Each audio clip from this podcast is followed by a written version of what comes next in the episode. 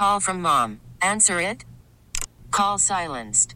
Instacart knows nothing gets between you and the game. That's why they make ordering from your couch easy. Stock up today and get all your groceries for the week delivered in as fast as 30 minutes without missing a minute of the game. You have 47 new voicemails.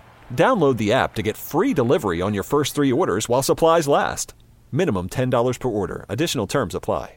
We get it. Attention spans just aren't what they used to be heads in social media and eyes on Netflix. But what do people do with their ears?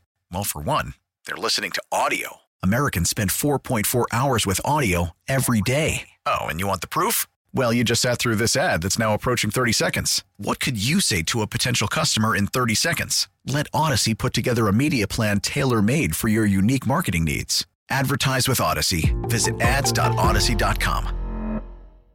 Sunday, the Chiefs entertain the Bills at Arrowhead, and you can hear the game here. Touchdown! Kansas City! Kickoff 325. The Chiefs, the Bills. Sunday on your home for Chiefs football. KMOX. Burton, the fullback, offset eye. Edwards Helaire, the tailback. 24-23 Chiefs.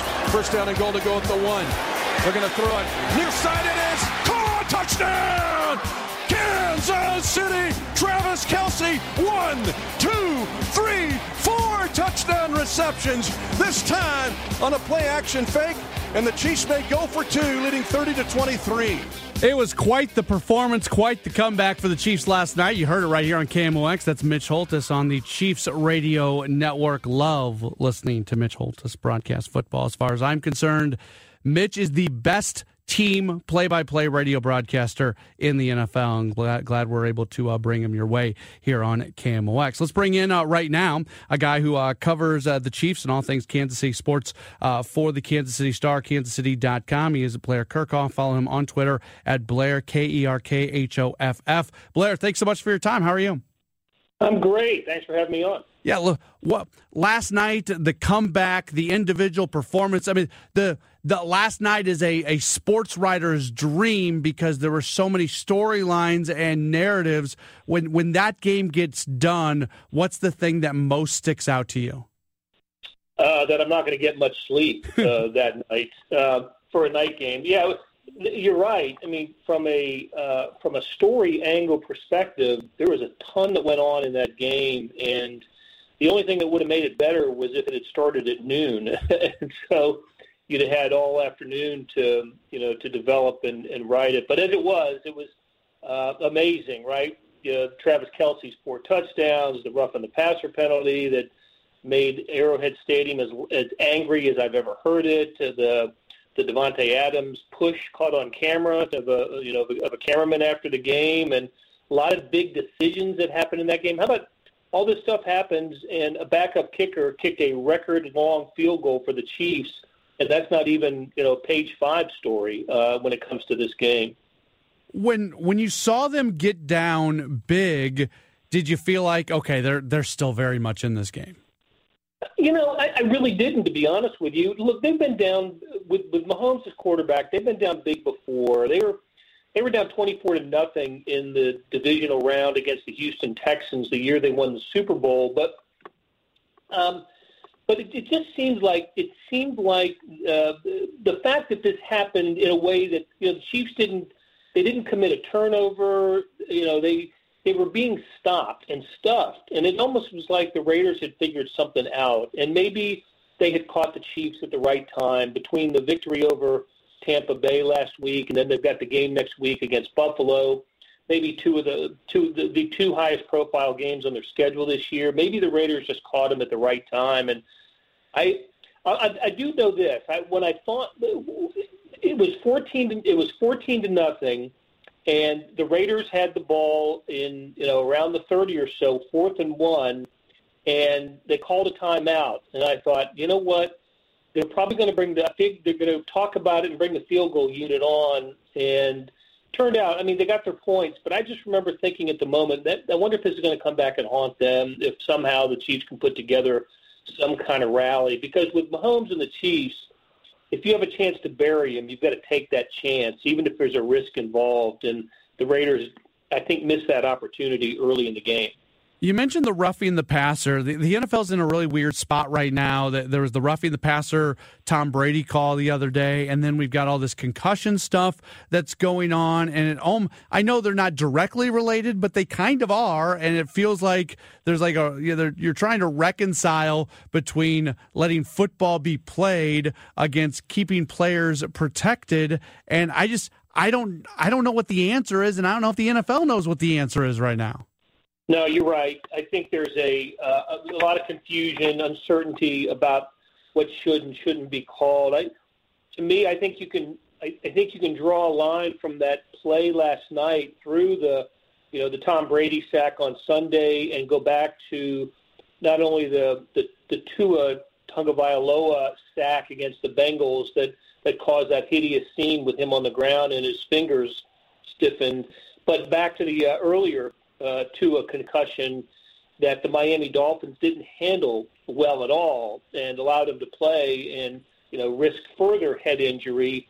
I think it's all in the same stew, if you will, and so NFL being a little more cautious than it should have been cost the Chiefs a possession and a turnover on a great play by Chris Jones, who you know beat his man and got to Derek Carr forced the you know forced the strip and, and had the ball in his arms as he was going down, and actually stuck his left arm out to brace himself um, and to for for the to make the fall less uh, dramatic, and he still gets the flag on it. And you know it's I, I've never seen Andy Reid as angry over a call, and and I've been following the Chiefs this way for about about 10 years now, and he was as he spent the rest of the half trying to get Carl Cheffers' attention, and uh, and finally got to talk to him as they walked off the field at halftime. But I've never seen him so angry. He was absolutely furious. Now he didn't bring that into the post game. He just you know basically touched on it and moved on. But um, I imagine there's a lot of uh, a long conversation going on between the Chiefs and the NFL office this week. From a common sense standpoint, I feel like there's got to be a difference between all of your weight landing on a guy just kind of in the motion of a sack and then all of your weight landing on a guy and staying on a guy. Like that that's the difference to me but maybe i don't know what i'm talking about. No no we were talking about that in the press box uh, at halftime is common sense needed to be applied there. Um, you've got you know you, you've got several officials on the field. Um, you know they, they did meet and discuss there was a long discussion about that before the, you know, um, and, and then, you know, the flag had come out almost immediately, and then there was the discussion, and then there was the announcement of the flag, and I'd like to know what happened in the in that discussion because I, we, you know, we got a we had the pool reporter's quote from Carl Cheffers, and you know, basically the, the the emphasis is on protecting the quarterback and pr- protecting the unguarded player because he is, and I get that, and um, you should protect an unguarded player. You know, the the Chiefs are playing the Bills this weekend, and people want to see Patrick Mahomes against Josh Allen. They don't want to see the backup quarterbacks in that game. So I, I totally get that. But Chris Jones made a great football play, and he wasn't malicious about it, and he didn't, you know, he, he you know,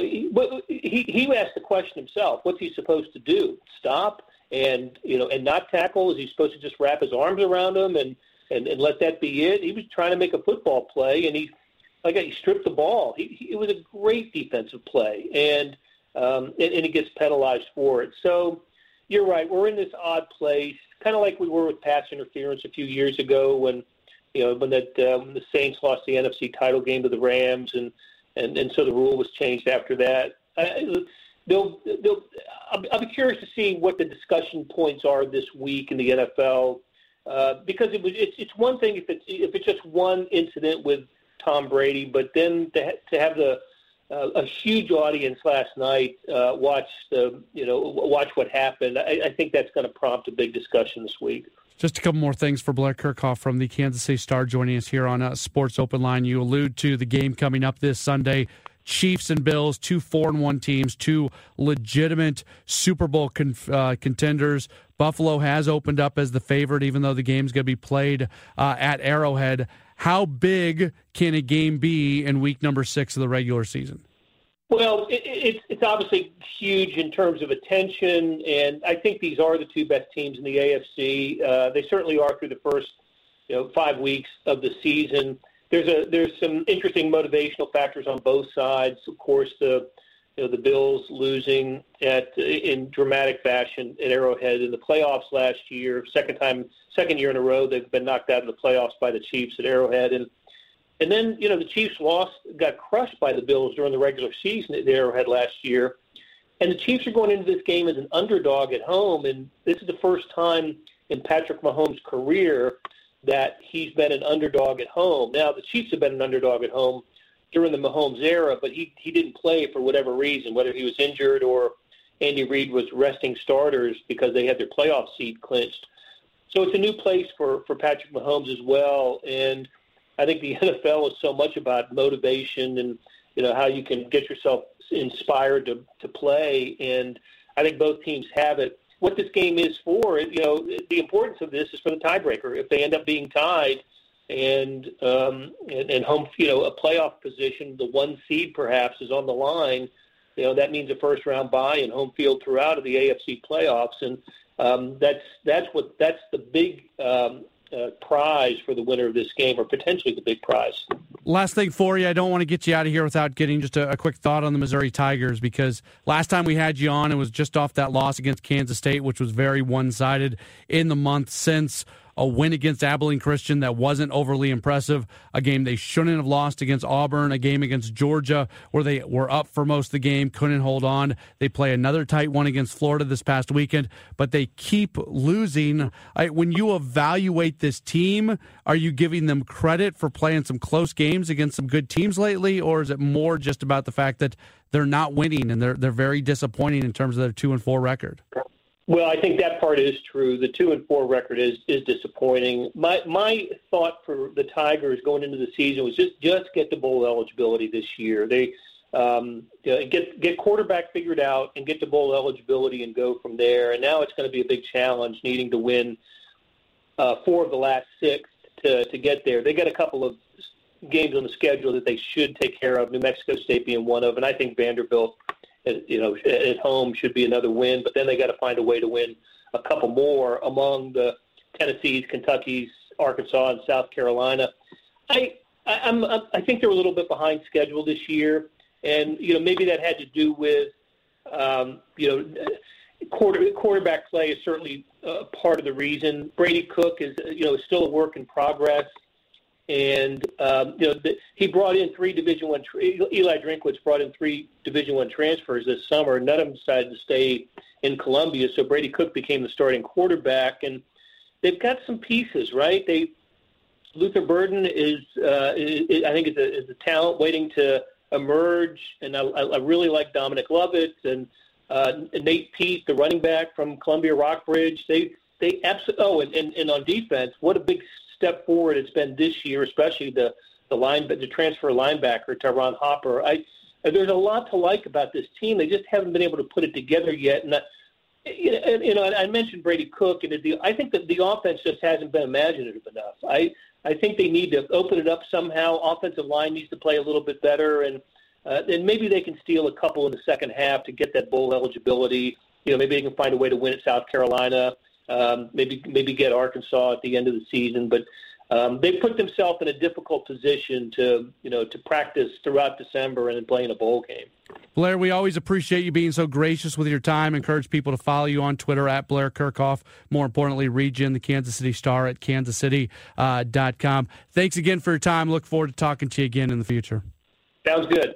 All right, there's Blair Kerkhoff joining us, and we appreciate him uh, very, very much. One of the great sports writers uh, in the Midwest, and love getting his thoughts uh, on the Chiefs, on Missouri, on everything uh, going on. We'll take a break. We've got a lot more to uh, get to, including the precarious situation the NFL is in right now that we had just alluded to. That's coming up. It's Sports Open Line on KMOX. Baseball is back, and so is MLB.tv. Watch every out of market regular season game on your favorite streaming devices, anywhere, anytime, all season long. Follow the action live or on demand. Track four games at once with multi view mode and catch up with in game highlights. Plus, original programs, minor league broadcasts, and local pre and post game shows. Go to MLB.tv to start your free trial today. Blackout and other restrictions apply. Major League Baseball trademarks used with permission.